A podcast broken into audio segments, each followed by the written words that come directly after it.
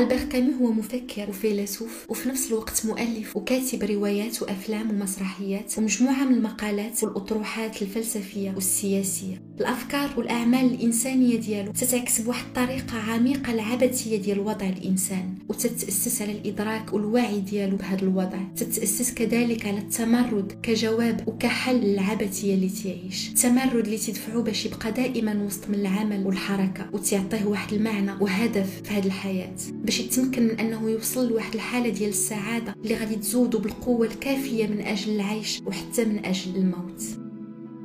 الفلسفة ديال كامو تتعكس الحياة اللي عاش بحيث أنه تزاد عام 1913 وسط من واحد الأسرة متواضعة في واحد من الأحياء ديال الجزائر اللي كانت مستعمرة فرنسية في ديك الوقيتة ومات في حادثة سير عام 1960 وعاش طفولة ومراهقة صعبة ومؤلمة بحيث أنه ولا يتيم الأب في واحد السن مبكر بسبب الحرب وعاش في ظروف مزرية مع الأم ديالو وكان مستحيل يولي البير كامو اللي تنعرفو دابا. الحائز على جائزة نوبل للأدب كل ما تلاقى طريقه بطريق المعلم ديالو لوي جيرمان اللي انتبه للذكاء والموهبة اللي كانت عند كامو وتدخل باش يقنع الأسرة ديالو. تخليه يكمل قرايته. وفي السن ديال 17 سنه تقلبت حياته راسا على عقب فاش اكتشف أنه مصاب بالسل. وهو كشاب مفعم بالحيوية وكعاشق للحياة والبحر والشمس والسماء. غادي تجيه ظلم هذه القضية. هذه المحاكاة المباشرة مع الموت اللي تعرض لها. غادي يحس أن الشباب ديالو تفلت من بين يديه. وهذه التجربة اللي عاش زادت من الرغبة اللي عنده في العيش والوجود. أغلبية الفلاسفة عبر التاريخ بالنسبة لكامو كانوا تيحاولوا يفهموا ويعطيو تفاسير لهذا العالم ويوضحوا الظواهر والأسباب ديالو حاولوا كذلك يشكلوا شيئا فشيئا واحد النظام هادف ومنطقي كامل ومثالي اللي دائما تنهار وتتدمر فاش تواجه الحقيقة ديال العالم الواقعي اللي مازال ما قدروش يفهموا الجوهر ديالو لحد الآن. لأن هذا العالم على حسب كامو هو ماشي عبارة على سلسلة ديال الأسباب والتأثيرات الخالية من العيوب والأخطاء. بالرغم من وجود قوانين ثابتة ومهيمنة في هذا العالم تبقى دائما فيه واحد المكان للخطأ والاختلاف والعدم الاكتمال. لهذا فكامو ما تكترتش بالاسباب ديال الوجود قد اللي تكترت بالتناغم والاندماج ديالو في هذا الوجود. تيقول اللي مهم بالنسبة لي هو كوني إنسان وماشي نعرف المسافة اللي كاينة بين الأرض والقمر أو المسافة اللي تتفصل بين جوج ديال ذرات وسط من الجزيئه الإنسان بقى مركز على الأشياء لا متناهية في الكبر ولا متناهية في الصغر. ونسى تماما الذات ديالو اللي كاينة في المركز ديال الوجود وتجسد المرجع الرئيسي في المسار اللي غيؤدي للسعادة ديالو. السعادة اللي ولات غريبة في هذا العصر والدليل على حسب كامو هو أننا تنميلوا للاختباء من أجل الممارسة ديالها لأننا تنحسوا باللي ما خصناش نعترفوا بها. بما أنه فاش نقوموا بهذا الأمر تيجيونا أفكار سواء من عندنا أو من عند المحيط ديالنا. اللي تفكرونا بمجاعه الأطفال ديال إفريقيا أو اللاجئين ديال سوريا إلى آخره اللي هما ماشي سعداء. وحتى حنا في ديك اللحظة ما تنبقاوش سعداء. ولكن هذا خطأ لأن القوة والسعادة ديالنا هي اللي غتسمح لنا باش نساعدوا الأشخاص في الضعف والتعاسه ديالهم. الفلسفة ديال كامو تحاول تعطي واحد الحل وعلاج للعبث اللي تنواجهه في الوجود ديالنا واللي تيولد جميع أنواع أحاسيس التعب والاشمئزاز اللي تنحسوا بها فاش تنستوعبوا أن حياتنا تدور حول أفعال متكررة خالية من المعنى وغاديه نيشان في الطريق ديال الموت والفناء. هاد العبث بالنسبة لكامو تنشأ من المواجهة الدائمة اللي كاينة بين النداءات ديالنا والصمت الغير منطقي ديال العالم. وبالنسبة له ماشي العالم اللي عبثي وما عندوش معنى وإنما العلاقة اللي تتربط الفرد بالعالم هي اللي عبثية وما عندهاش معنى. وتنكتشفوا هاد العبثية وتنواجهوها في معظم الأحيان من غير فاش تنكونوا تنقلبوا على واحد الاتساق وواحد التناسق بين الأشياء وبالخصوص على واحد المعنى لهاد الحياة وما تلقاوش أجوبة وتفاسير منطقية للأسئلة والنداءات ديالنا تنواجهوا العبثية ديال الحياة حتى أثناء التجارب اليومية اللي تنعيشوا واللي تتفرض علينا نفيقوا وننعسوا ونشدوا الطريق كل نهار للمدرسة أو للخدمة. تتفرض علينا كذلك ناكلوا باش نبقاو على قيد الحياة إلى آخره. بالنسبة لكامو الوعي بهذا الروتين هو أول وأهم مرحلة في التطور الوجودي ديال البشر. هو البداية ديال كل الاشياء اللي ما تيكونش اطلاقا عندها قيمة بدون هذا الوعي. وفاش تنوعاو بالحياة المتكررة اللي تنعيشو وبالعبثية ديالها وتنستوعبوا النهاية الحتمية ديالنا اللي لا مفر منها تتدمر شوية بشوية الأوهام والمظاهر قدامنا وتنوليو تنحسوا براسنا غرباء. غرباء على هذا العالم اللي عايشين فيه. وحتى هو تيولي تيبان غريب علينا. هو والأشياء اللي تتنتمي ليه لدرجة في بعض الأحيان وبالنسبة للبعض في الكثير من الأحيان تتجي الفكرة ديال الانتحار ديال أن الشخص يوضع حد للوجود ديالو. ولكن كان تيرفض هذا المبدأ اللي من خلاله تيتم القمع ديال الوعي وديال اليقظة اللي تتأدي بالإنسان للتمرد. بالنسبة له الانتحار هو علامة على نقص القوة في المواجهة ديال الفراغ والعدم والغياب ديال المعنى. لأنه بالرغم من أي شيء هذه الحياة تبقى تستحق العناء بما أنه ما كاينش شي حاجة أخرى من غير هذه الحياة فكامو تاكد أننا خاصنا نعيشها على أكمل وجه ونصنعوا بنفوسنا واحد المعنى ليها. على هذا الشيء ترفض حتى الأديان سواء كانت روحية أو سياسية اللي تتصنع آمال وأوهام ومعنى وهدف لهذا الوجود. في واحد العالم آخر خارجي وما عندوش علاقة بهذا اللي تنعيشوا فيه. بالنسبة له خاص الإنسان يصنع معنى وهدف في هذه الحياة العبثية اللي تستوعب وتدرك بالعقل ديالو. خاصو يتعلم كيفاش يتمرد في عط ما يكون تيميل للانسحاب من خلال الصنع ديال أوهام وآمال كاذبة. خاص تكون عنده الشجاعة باش يواجه ويعيش ويتقبل هذا العبث ويتعلم كذلك يكون حر قدام العبودية ديال الحياة وشغوف قدام اللامبالاة ديالها. ما يمكنش يكون حب ديال العيش والحياة بدون يأس من هذه الحياة. اليأس تنبع من الإدراك ديال الإنسان المحدودية ديالو في هذا الوجود بينما الأمل تنبع من التجارب اللي تنعيشو فاش تنواجهو هذا الوجود. ما خصناش نعيشو ونشوفو في هذا الكون بواحد الطريقة سلبية. خاصنا دائما نخليو نفوسنا في عمل وفي حركة ونحاولوا نعيشو جميع اللحظات بعفوية وحيوية. تيقول خاصنا نتخيلو أن سيزيف سعيد.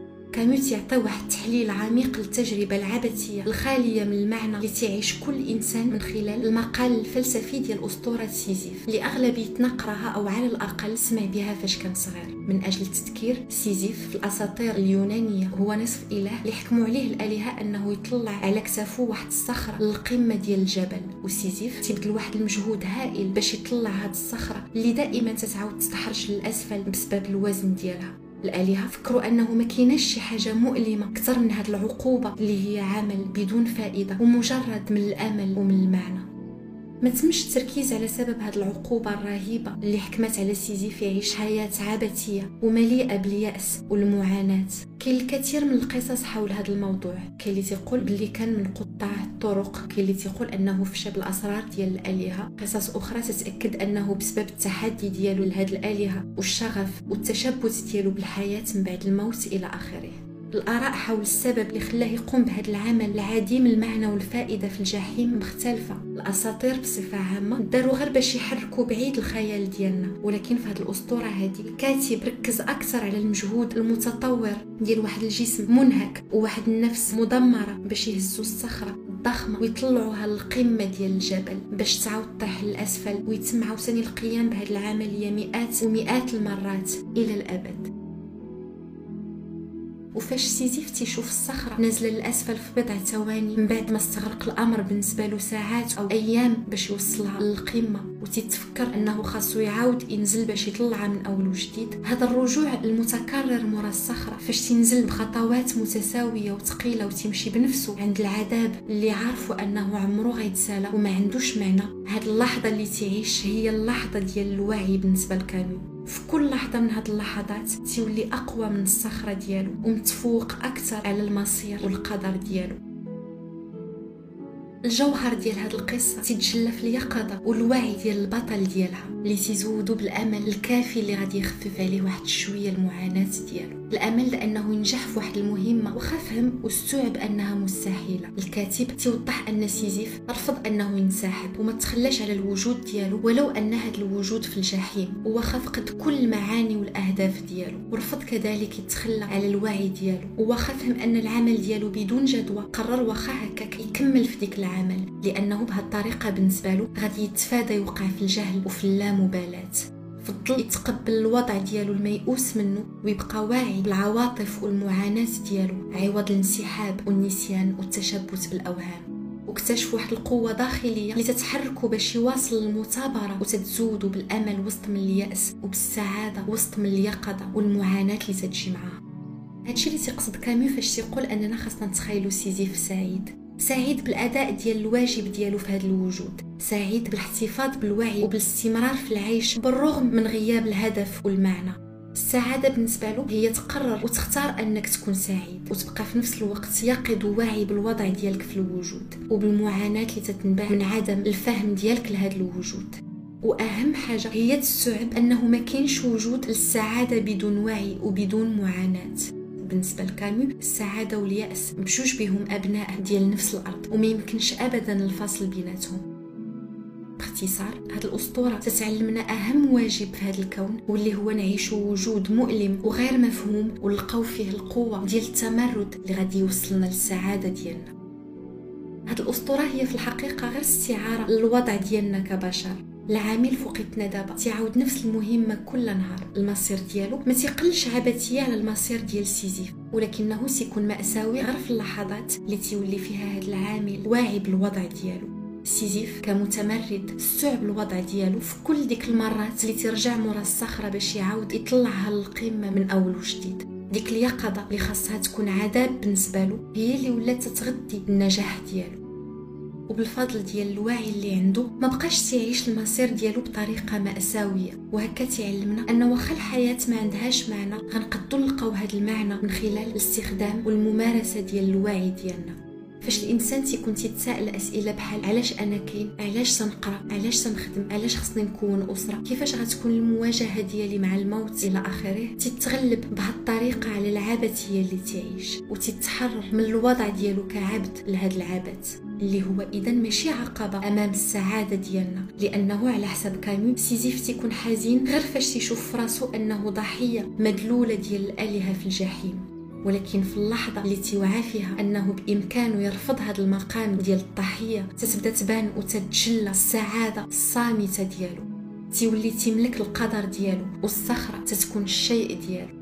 بالرغم من غياب المعنى الكفاح والحركة والقيام بالعمل هو اللي تعطي لسيزيف العظمة ديالو وتخليه يتجاوز المصير والقدر ديالو. وبالنسبة لكامي مجرد النضال والكفاح من أجل الوصول للقمة كافي من أجل ملء القلب ديال الإنسان.